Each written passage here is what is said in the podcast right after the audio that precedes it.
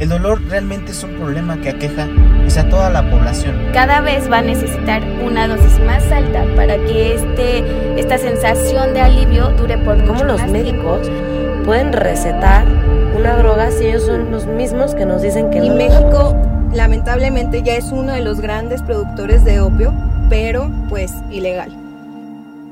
Medicina para todos.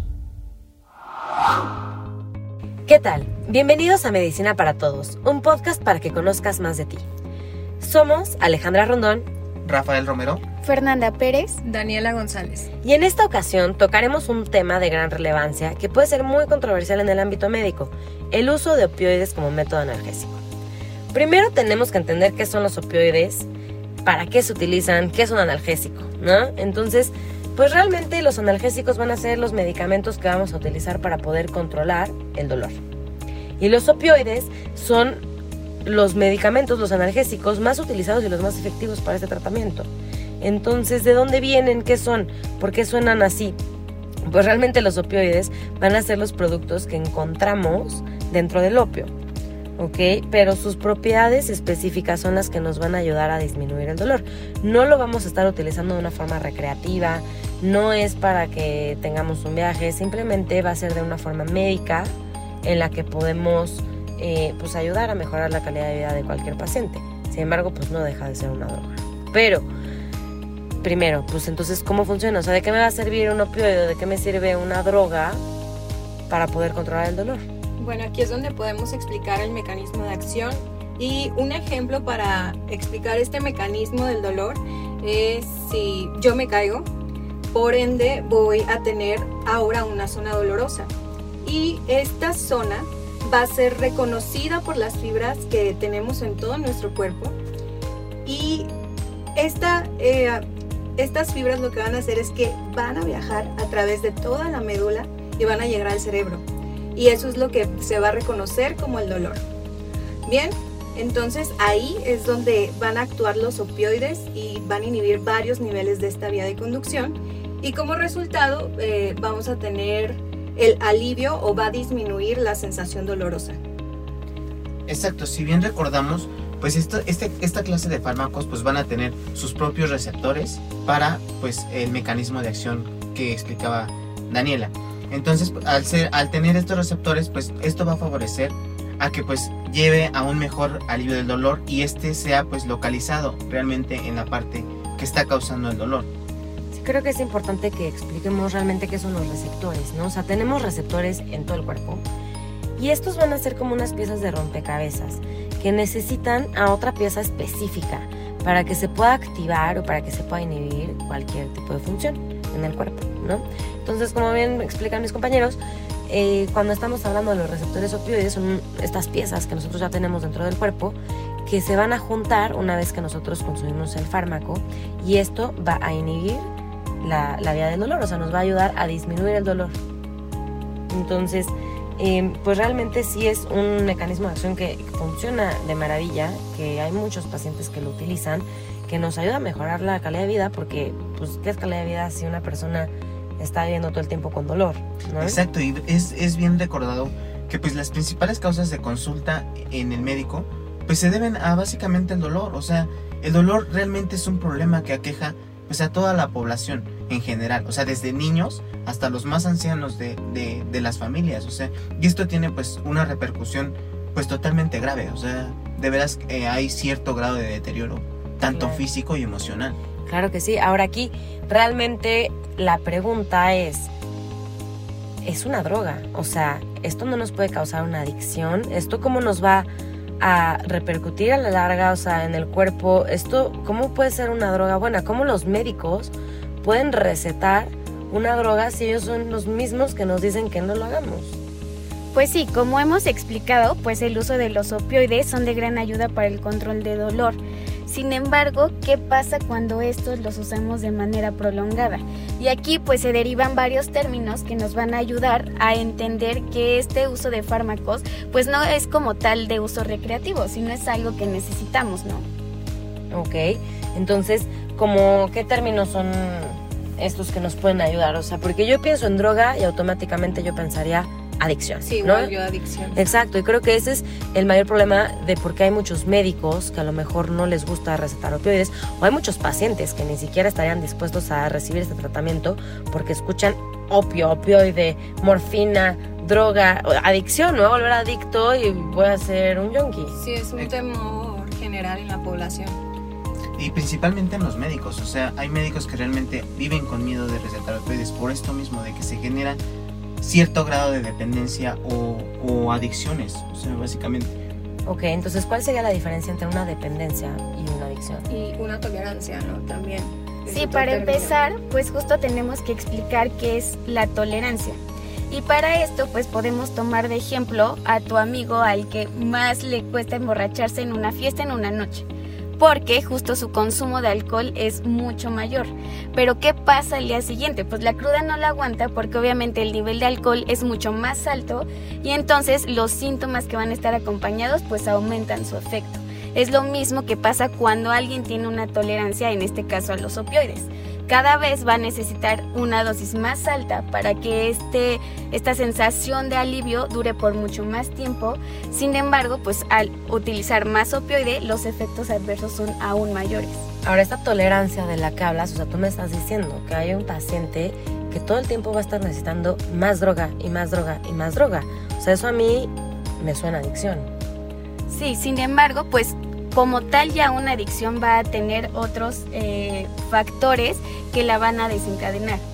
Eh, por ejemplo, pues la eh, dependencia física. Cuando ya un paciente tiene una dependencia física, es que éste busca cualquier medio para conseguir este fármaco, ya que si no lo tiene en el cuerpo, pues empieza a presentar ansiedad, puede estar irritable, empiezan a haber cambios en el comportamiento como tal del paciente. Exacto, y por lo tanto pues va a haber repercusiones ya, o sea, se va a generar como este, este grado de euforia en, en esos pacientes por el cual requieren ya de ese fármaco, entonces esto pues va a generar conductas pues que van a ser de cierta manera nocivas tanto para la familia como para el, el paciente mismo, o sea, se va a generar más estrés, la familia pues va a estar más afectada por estos comportamientos, Entonces, una persona que crea dependencia física automáticamente ya es una adicción. O sea, o puede haber una persona que tenga una dependencia física por el mismo hecho que su tolerancia ha aumentado, que pues tiene un uso prolongado, porque su enfermedad así lo, lo, requiere,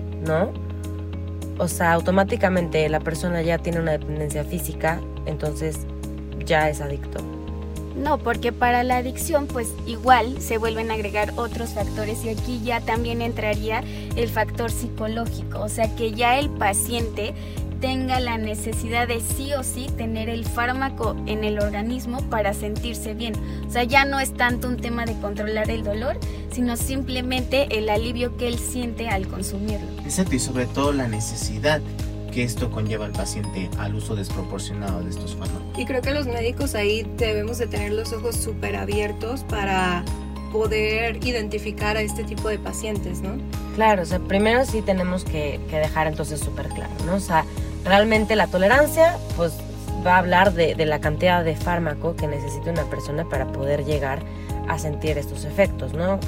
El, realmente ya la dependencia física, pues sí van a ser los cambios físicos que ocurran en esta persona, sin embargo, pues es natural porque está, está consumiendo algún fármaco que está cambiando pues todo, todo su organismo pero no se considera una adicción a menos que ya haya como esta, este factor psicológico de necesidad y de querer aliviar ya, o sea, más que el tema del dolor, más bien como que un tema, pues sí, ¿no? O sea, como, como de reconfort, como de éxtasis de- del momento, ¿no? Y justo por eso, pues debemos hacer hincapié en la vigilancia al momento de recetar como tal opioides y saber que pues en caso de que ya sospechemos que un paciente tiene una adicción como tal o que ya lleve mucho tiempo usando este tipo de fármacos, pues aquí ya es necesario que lo enviemos con un médico especialista en el dolor.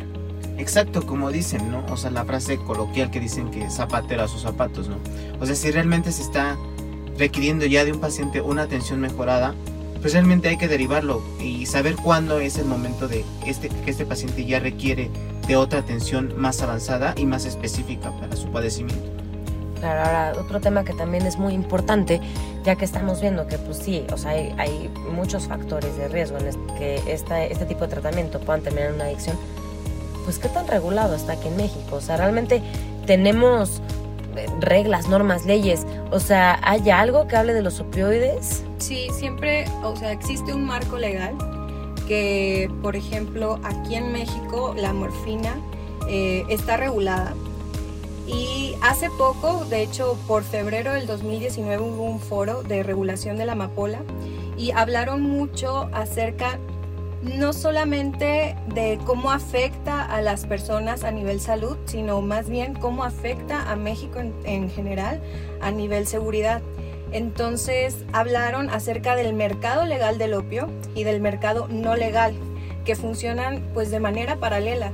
Y el primero eh, la dormidera y sus derivados, que es como se le conoce a esta planta, se rige con los mismos criterios que cualquier otra planta, hay que ponerlo claro. Y por ejemplo en la industria farmacéutica su uso está pues claramente regulado porque se pagan impuestos y no se asocia con violencia ni con terrorismo. En cambio la segunda, que es el mercado no legal, está asociado con la violencia y con grupos criminales. Y son los mismos productos, pero desde luego pues con mercados diferentes. Y México lamentablemente ya es uno de los grandes productores de opio, pero pues ilegal. Ok, o sea, entonces sí parece haber regulaciones, pero más como en la parte de la distribución, o sea, como de la comercialización del opio. Pero como tal, ¿qué, qué regulaciones tiene el médico para poder recetar opioides? O, ¿O qué es lo que necesita un paciente para poder ir y comprar opioides? O sea, principalmente el médico tiene que estar totalmente capacitado para saber lo que está prescribiendo ante el, el, padecimiento que está, que está tratando, ¿no? Esto pues es importante ya que pues esto va a tener, depende del médico, la cantidad y el beneficio que va a tener eh, este paciente dentro de, de su padecimiento, ¿no? Sí, al final yo creo que tiene que haber siempre una estrategia para poder controlar esta, esta demanda y, por ejemplo, también tener ordenada la prescripción racional de estos opiáceos para enfermos crónicos, tanto de no opiáceos para los enfermos que no son crónicos, que no las necesitan. Posicionar también más a la morfina sobre los opioides sintéticos que luego venden en farmacias y proporcionar también lo que dijo mi compañero, la capacitación al personal de la salud, que yo creo que es fundamental, al igual que realizar campañas de orientación para, pues, para toda la población. Exacto, y ahora que lo mencionas, también sería importante el no el que los médicos no se dejen favorecer por las industrias farmacéuticas, ya que pues esto va, va a tener pues cierto descontrol en este, en este en el uso de estos fármacos ya que solo se prescribirán pues de manera desproporcionada y sin realmente pues tener un beneficio para el paciente. Claro, creo que lo más importante es que justo las personas que vayan a comprar los opioides o que sean recetados con opioides sean realmente los que necesitan, ¿no? O sea, aquellos que realmente tengan un dolor crónico. Sin embargo, tengo entendido que en la farmacia, pues esto no sucede. O sea, en la farmacia uno puede llegar y comprar su tramadol, que es un tipo de opioide, sin ningún tipo de receta, sin ningún tipo de regulación. Exacto, ese es el problema, la, la falta de la restricción de estos fármacos. O sea, que realmente la, el principal problema es que la gente no conoce el grado de malignidad que esto nos puede causar el uso desproporcionado de este tipo de Y creo que ahí entra también la bioética, ¿no? Sí, justo entra la bioética porque aquí entonces nos ponemos a pensar que cómo es que una persona que no lo necesita lo puede conseguir de una manera tan fácil como por ejemplo ir a una farmacia y comprarlo y personas que realmente sí lo necesitan en los centros de salud hay desabasto de estos fármacos.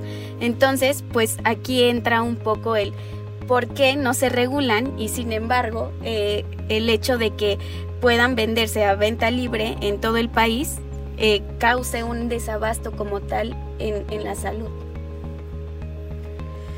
Claro que sí. Pues yo creo que es un tema muy interesante. Creo que es algo que, que tiene muchos puntos a favor y muchos puntos en contra. Creo que tenemos que llegar a ciertas conclusiones, ¿no? O sea, entender que realmente los opioides no son malos, no tenemos que satanizarlos, siempre y cuando sean utilizados para lo que se necesitan. O sea, que realmente los pacientes con dolor crónico los utilicen porque para ellos iba a ser un gran cambio en su estilo de vida, ¿no? Pero Parece que a México todavía nos hace falta mucho camino por recorrer en el tema de, de las restricciones, ¿no? De los médicos, de, de pues cambiar como ciertas opiniones pues poder lograr como que sea un equilibrio para que los opioides realmente hagan el trabajo que podrían llegar a hacer. Sí, totalmente de acuerdo. Esto apenas empieza y creo que hay que garantizar la seguridad para la población en general. Muy bien, pues esto fue todo por hoy. Muchísimas gracias por escucharnos y nos vemos a la próxima.